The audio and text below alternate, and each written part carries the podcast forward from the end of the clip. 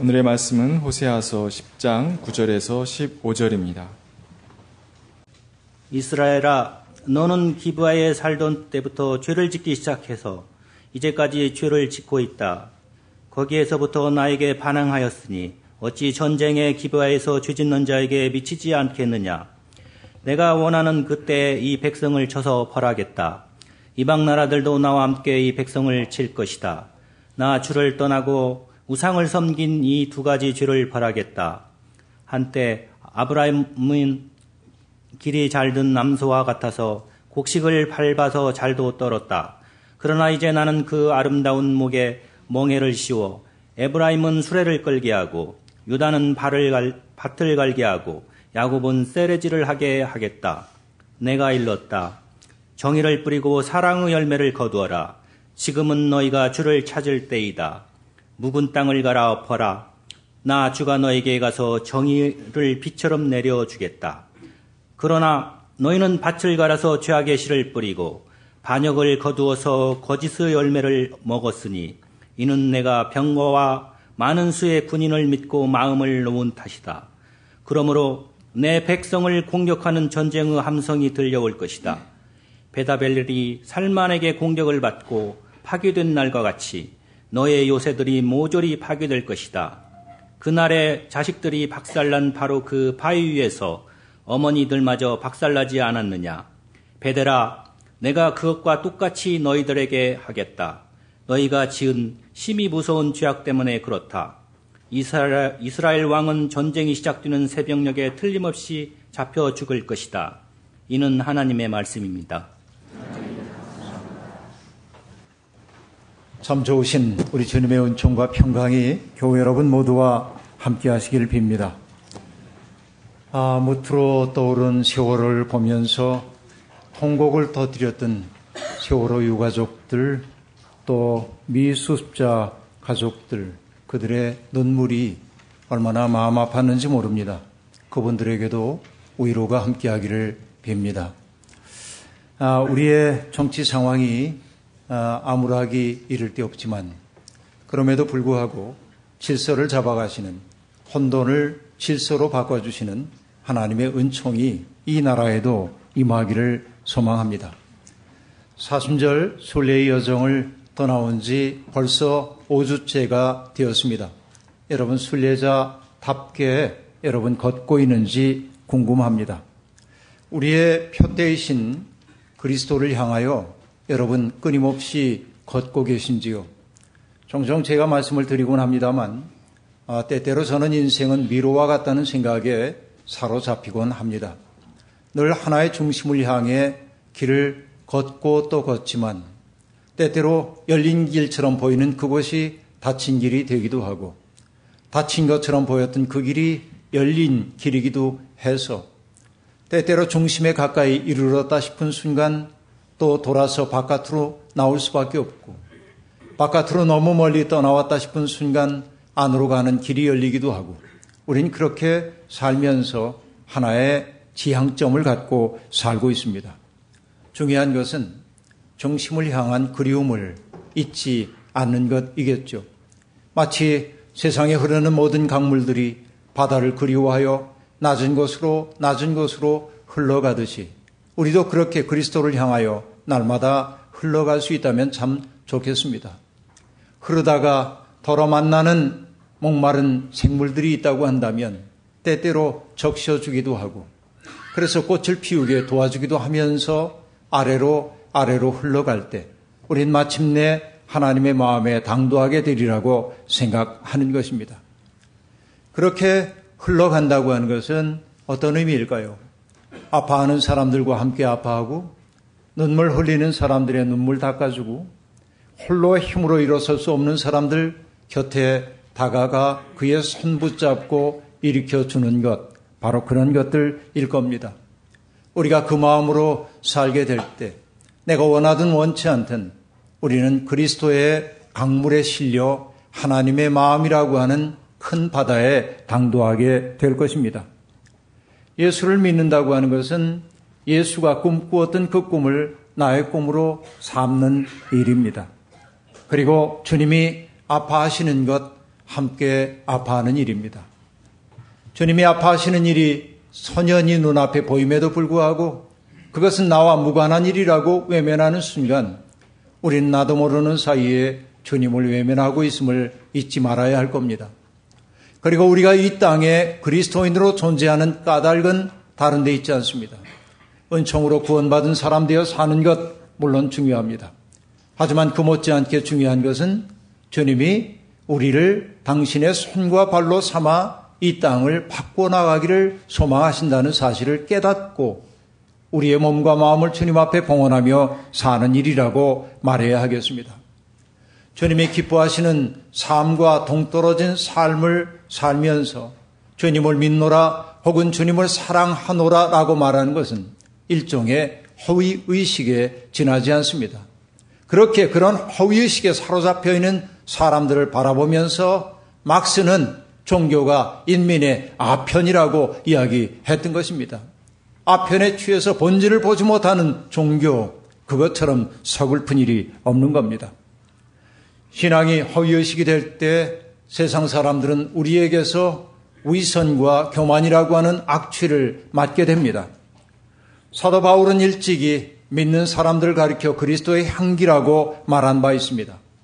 꽃이 피면 향기가 저절로 퍼져가듯이 악한 사람이나 선한 사람이나 가리지 않고 그들에게 향기 나누어 주는 것처럼 우리가 진정 내면의 그리스도의 꽃을 피우고 있다고 한다면 이 세상에 사는 많은 사람들이 우리의 향내를 맡고 아름다움을 꿈꾸게 될 것입니다.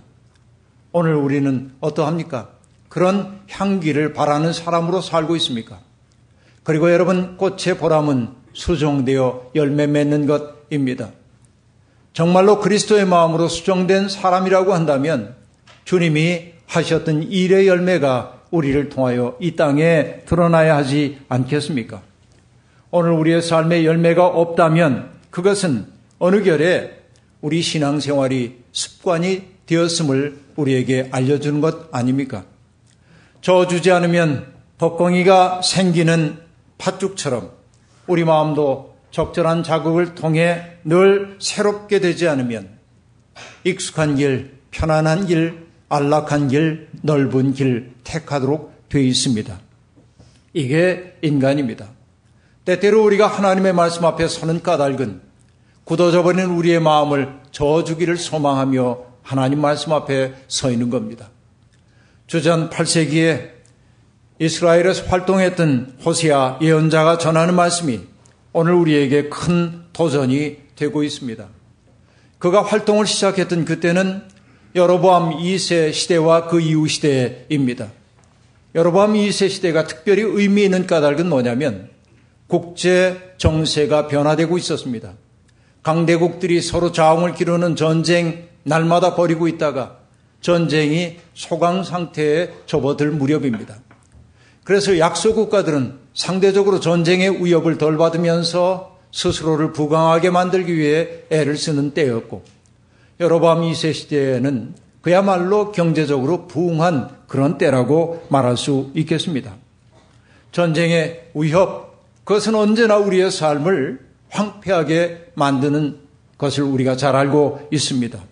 그래서 여러분, 춘추 전국시대의 현인인 노자가 도덕경 30장에서 했던 말을 우리는 기억합니다. 군사가 주둔했던 곳에는 가시 엉겅퀴가 돋아나게 마련이고 큰 전쟁이 벌어진 그 땅에서는 큰 흉년이 들게 마련이다.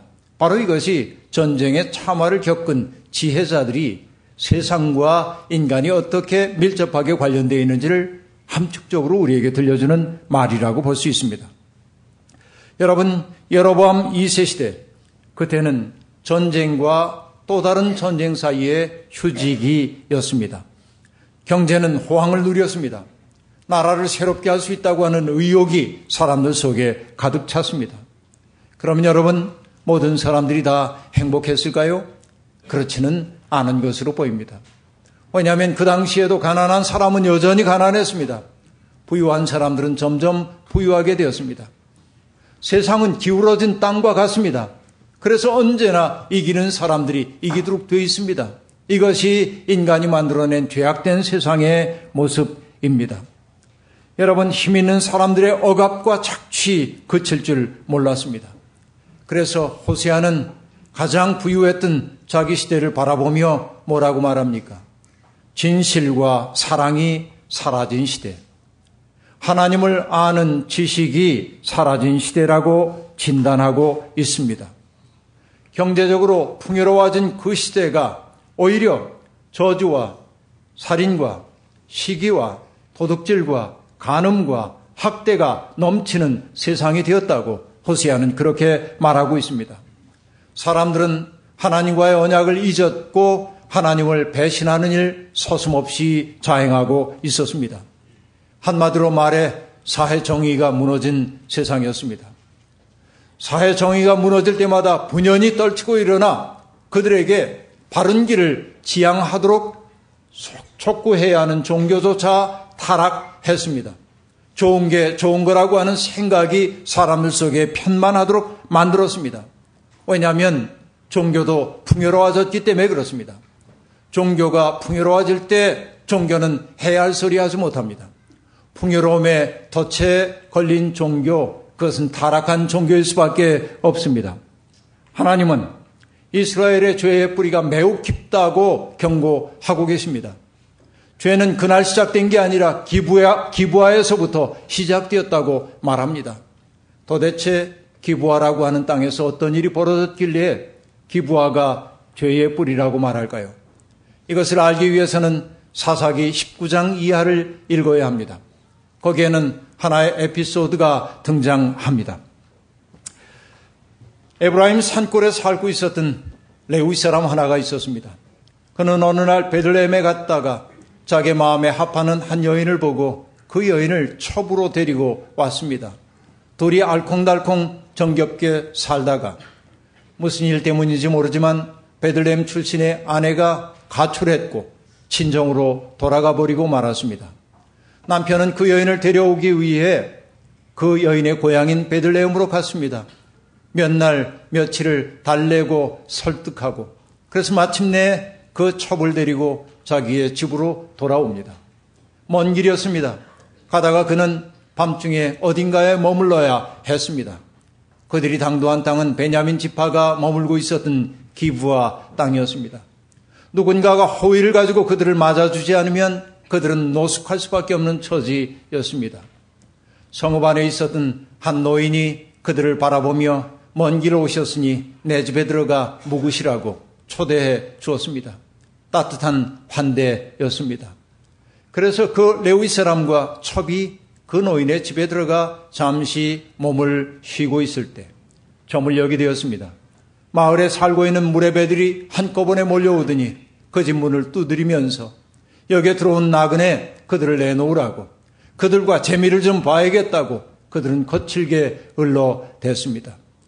주인이 나가서 그러지 말라고 그 젊은이들을 달래보려 했지만 그들은 막무가내 그 나그네들을 내놓으라고 이야기했습니다. 하는 수 없이 그 레위 사람이 자기의 첩을 내보냅니다. 비겁한 처사였습니다. 사랑한다면 그를 내주어서는 안 되죠. 그런데도 불구하고 그는 자기의 첩을 그들에게 내주었습니다. 기브아에 살고 있는 무레배들은 그 여인을 데려다가 집단으로 윤간했습니다. 그리고 새벽녘이 되었을 때 그 여인은 남편이 머물고 있던 그 집 문 앞에 와서 죽었습니다. 남편은 그 여인의 시신을 나귀에 싣고 고향으로 돌아가 끔찍하지만 여인의 시신을 토막냅니다. 그리고 이스라엘 12지파의 시신의 부분들을 보냈습니다. 그리고 전가를 다 보냈겠죠. 여러분, 하나님의 백성이라고 하는 이스라엘 백성들은 자기들의 땅에서 벌어진 그 참혹한 일 때문에 견딜 수가 없었습니다. 저 베냐민 지파를 징계하지 않으면 안 되겠다고 해서 베냐민을 상대로 한 전쟁이 벌어지게 된 겁니다. 바로 그것이 기브아에서 벌어졌던 사건입니다. 기브아에서 벌어진 만행, 그것은 무엇입니까? 사람들을 하나님의 형상으로 보기를 거절하는 것, 바로 그것입니다. 환대해야 할 사람들을 오히려 수단으로 자기들의 이익과 그리고 쾌락을 위한 도구로 삼으려고 하는 일체의 태도, 바로 그것이 기브아에서 전형적으로 벌어진 사건이라고 얘기하고 있는 것입니다. 그런데 여러분, 기브아에서 벌어졌던 그러한 만행이 형태는 달리하고 있지만 호세아가 살고 있던 그 시절에 반복되고 있다고 호세아는 지금 말하고 있는 것입니다. 풍요의 환상에 빠진 사람들, 하나님이 아니라 돈이 주인 노릇하도록 허용한 사람들, 그들은 사람들을 귀히 여기지 않게 마련입니다. 존엄한 인간을 쾌락의 대상으로 바라봅니다. 낯선 사람들을 환대하지 않습니다. 호세아는 풍요를 구가하고 있던 그 시절에 멸망의 씨앗이 뿌려지고 있음을 보았던 겁니다. 바로 그것이 기브아에서 비롯된 죄입니다. 여러분, 사회인류학자인 김현경 선생은 그의 책에서 인간과 사람을 구별하여 말합니다. 인간이란 자연적 사실 그 자체입니다. 내가 어머니의 태로부터 이 세상에 태어나는 순간 나는 인간입니다. 누가 뭐라고 그래도 나는 인간 맞습니다. 하지만 사람은 사회적인 인정과 관련되는 것입니다. 인간이 사람이 되기 위해서는 누군가가 나의 이름을 정답게 불러줘야 합니다. 그리고 사람들이 내가 안심하며 머물 수 있는 장소를 제공해 줄 때 나는 사람이 되는 겁니다.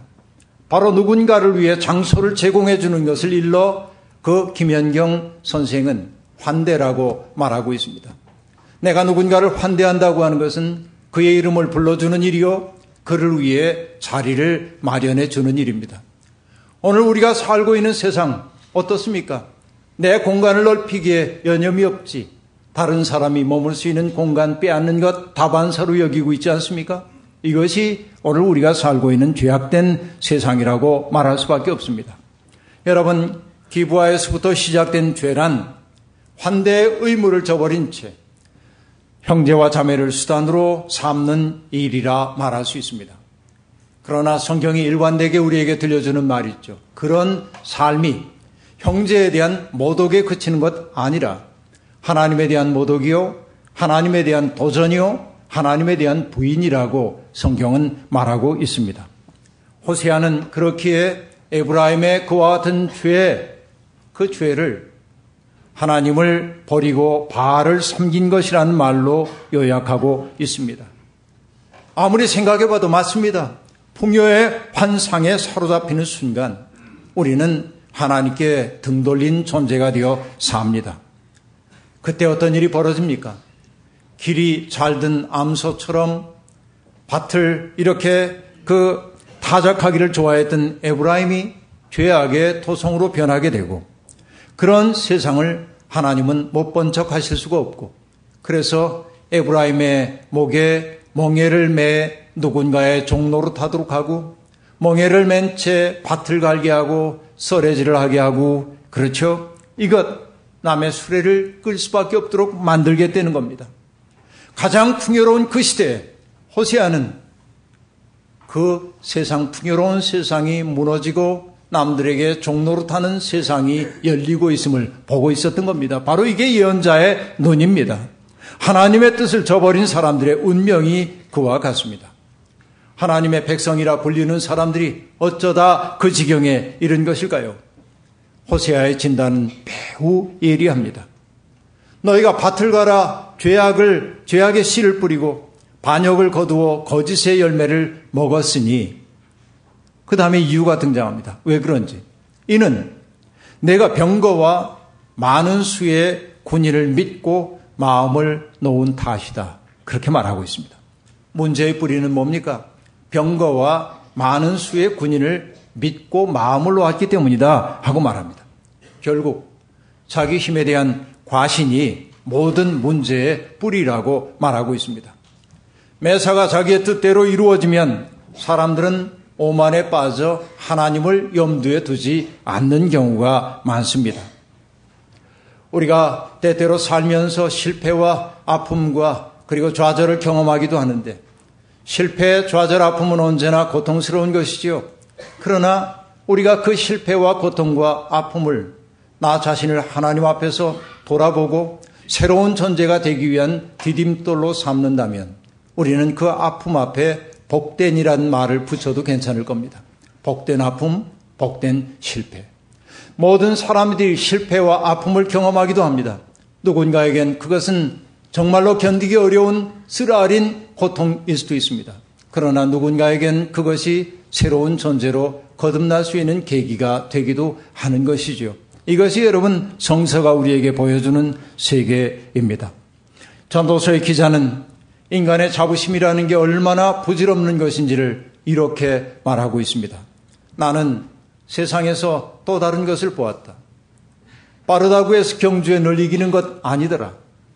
또 용사라고 해서 전쟁에 이기는 것도 아니고 지혜가 있다고 해서 먹을 것이 늘 생기는 것도 아니더라. 총명하다고 해서 재물을 많이 모으는 것도 아니고 배웠다고 해서 늘 잘 되는 것도 아니더라.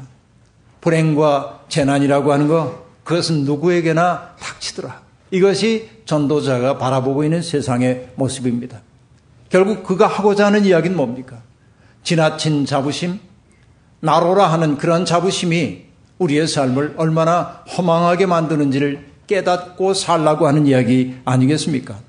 자기의 힘과 능력에 대한 헛된 자만심 경계하며 살라는 말입니다. 여러분 이것을 잠언의 핏대 말하자면 어떤 얘기가 될까요? 잠언에 반복되는 이야기 있죠. 계획은 사람이 세우지만 그 뜻을 이루는 분은 하나님이시더라는 얘기입니다.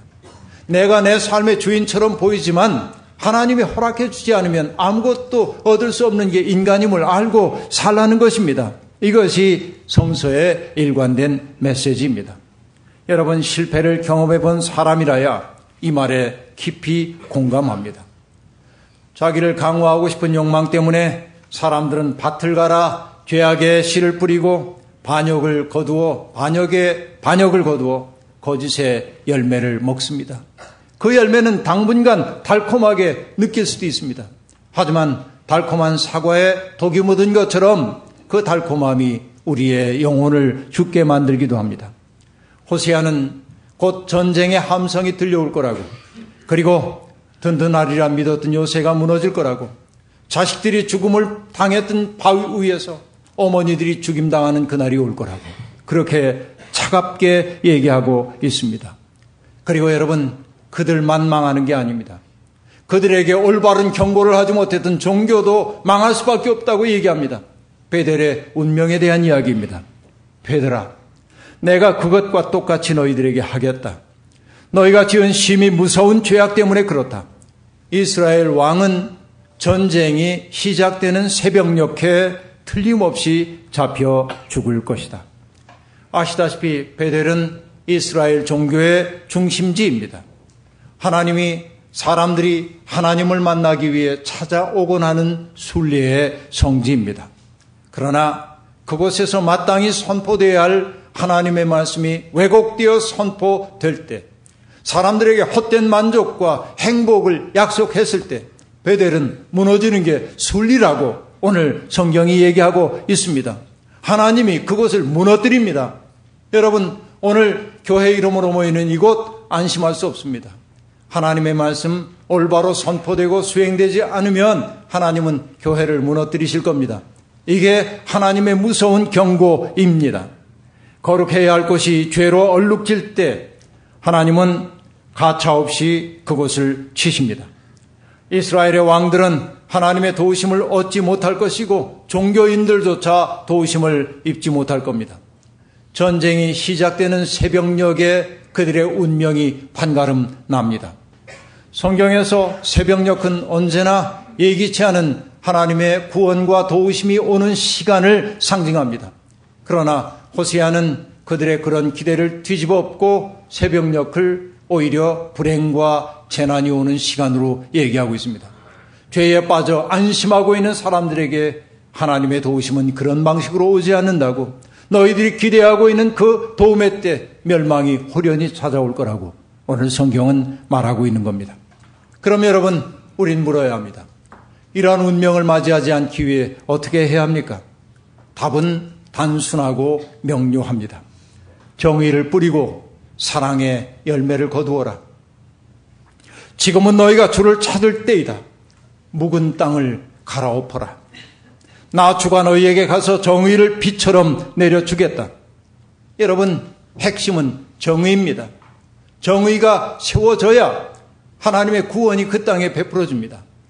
여기서 말하는 정의는 우리가 70년대 대학에 다닐 때 목이 터져라 불렀던 그 노래, 무릎을 꿇고 사는 이보다 서서 죽기를 원하노라, 우리들은 정의파다라는 그런 노래, 그 정의이기도 하지만 진정한 정의라고 하는 것은 무엇입니까? 자기의 몫을 누리지 못하고 살고 있는 사람들을 보며 아파하는 것이 정의입니다. 그들에게 돌아가야 마땅한 그 몫을 그들에게 돌려주는 것이 진정한 성경이 말하는 정의요 공의입니다. 바로 그 공의를 뿌리려는 겁니다. 그렇게 될 때 사랑의 열매로 모두가 배부르게 될 것이라고 말합니다. 이웃들을 나와 무관한 사람으로 보지 말고 함께 살아가야 할 소중한 사람으로 대우하라는 겁니다. 그도 인간다운 삶을 누릴 권한이 있음을 인정하란 말입니다. 배우지 못했다고 천대하지 말고, 늙어 노동력 없다고 함부로 대하지 말고, 그리고 외국인 노동자라고 해서 욕하며 지내지 말고, 그도 하나님 기뻐하시는 사람임을 인정하고 그들에게 설 자리를 주려는 겁니다. 바로 이게 정의의 씨앗 뿌리는 일입니다. 그렇게 될 때 우리는 이 땅에서 사랑의 열매를 거두게 될 것입니다. 정의를 뿌리고 사랑의 열매를 거두는 삶이 가능하기 위해 우리가 해야 하는 일 무엇일까요? 그것은 온 힘을 다하여 하나님을 찾아야 합니다. 내 삶을 통하여 하나님의 뜻 이루어지기 위해 노력해야 합니다. 지금 우리가 해야 할 일, 그것은 하나님, 제가 무슨 일을 하기를 원하십니까? 여쭙고 하나님이 원하시는 그 뜻 앞에 나를 내려놓는 일일 겁니다. 여러분, 하나님의 뜻은 때때로 바람처럼 다가와 무감각한 우리의 영혼을 깨우는 봄바람처럼 다가오기도 하고, 때로는 망치처럼 둔감한 우리의 영혼을 두드려 부숴 아픔을 느끼게 만들기도 합니다. 여러분, 주님 안에 새로운 삶을 살기 원한다면 순간순간 묵은 땅처럼 굳어진 우리의 마음을 갈아엎어야 합니다. 딱딱하게 굳어진 마음에는 새로운 생명의 씨앗이 심길 수 없기 때문에 그렇습니다. 예레미야는 바로 묵은 땅을 갈아엎으라고 하는 호세아의 메시지를 다른 말로 표현하고 있습니다. 너의 마음에서 포피를 베어내라. 생생한 살을 베어내는 아픔으로 하나님 뜻 앞에 서라고 하는 것입니다. 여러분, 하나님 뜻대로 살기 위해서는 아픔을 받아들여야 합니다. 생생한 아픔을 말이죠. 버려야 할 것을 버려야 합니다. 익숙하던 삶의 방식에서 벗어나서 십자가의 길을 지향해야 합니다. 새로운 신자를 여러분 머릿속에 그려보십시오. 설립자 밑에 나무 목자가 있고 그 옆에 도끼 근자가 놓여있는 것이 새로운 신자입니다. 서 있는 나무, 생생하게 서 있는 나무에 도끼날이 내려박힐 때 나무가 느끼는 생생한 아픔, 그리고 도끼날이 빠져나올 때 그 나무로부터 나오는 향기, 그런 나무향, 이런 것들이 새로움입니다. 여러분, 아픔이 없다면 우리의 영혼이 새로움을 품을 수가 없어요. 버려야 할 것 버려야 해요. 그래서 여러분, 믿음을 일컬어 결단이라 말하는 것입니다. 우리가 그렇게 하나님의 뜻을 수행하기 위해서 아픔을 감내하며 새로운 삶을 시작할 때 오늘 성경이 뭐라고 얘기합니까? 하나님께서 정의의 비를 그 땅에 내려주신다고. 이것이 여러분 우리에게 들려주고 있는 복음의 말씀 아닙니까? 이웃들을 증오하고 배제하고 냉소하고 함부로 대하는 일들 내려놓으십시오. 오늘 정치인들이 자기에게 표를 달라며 사용하고 있는 증오와 배제와 냉소의 언어를 들어보면 얼마나 끔찍한지 모릅니다. 그런 이들은 지도자가 될 자격 없습니다. 정말로 사랑하고 갈라놓는 일이 아니라 뭉치도록 만드는 사람들이 있어야 합니다. 여러분, 심고 물을 주는 것은 우리의 일이지만 자라게 하는 분 하나님이십니다. 우리가 지금 이 땅에 심는 씨앗이 죽은 씨가 아니라면, 지금 당장은 아니라 해도 그 씨앗이 싹이 트고 자라서 열매로 맺힐 날이 올 겁니다. 믿는 이들은 눈에 보이지 않는 그런 세상을 앞당겨 보는 사람입니다. 스피노자는 사과 씨앗 한 알에서 과수원을 보는 게 믿음이라고 말한 바 있습니다. 일찍이 시편 기자들은 사람들이 꿈꾸는 세상의 모습을 이렇게 서술한 바 있습니다. 사랑과 진실이 만나고 정의는 평화와 입을 맞추는 세상, 진실이 땅에서 돋아나고 정의는 하늘에서 내려오는 세상. 그 세상은 오늘 그런 세상을 꿈꾸며 그 세상을 위해 땀을 흘리는 사람들을 통해 이 땅에 임하게 될 겁니다. 목정밭처럼 변해버린 이 역사, 척박한 역사, 목정밭으로 변해버린 우리의 척박한 가슴을 갈아엎고 정의의 씨앗 뿌리고 사랑의 열매 거둘 때 우리를 통해 하나님 나라는 이 땅에 도래하게 될 겁니다. 우리가 예배드리는 곳은 바로 이곳이지만 우리의 예배는 우리에게 주어져 있는 삶의 현장 속에 계속되어야 합니다. 하나님의 꿈 이루기 위해 땀 흘리는 그 자리가 진정한 예배의 자리임을 잊지 말기를 바랍니다. 사순절 막바지를 향해 나아가고 있습니다. 너무 늦기 전에 정의의 씨를 뿌리고 사랑의 열매를 거두는 일에 기쁨으로 동참할 수 있기를 주의 이름으로 축원합니다. 아멘. 주신 말씀 기억하며 거듭의 기도 드리겠습니다. 하나님, 아름다운 세상에 살고 싶은 것은 모두의 소망입니다. 그러나 그런 아름다운 세상은 저절로 우리에게 오는 것 아니라 누군가가 자신의 안일한 삶을 깨뜨리고 나아가 아름다운 세상의 꿈을 세상에 파종하기 때문에 다가옴을 믿습니다.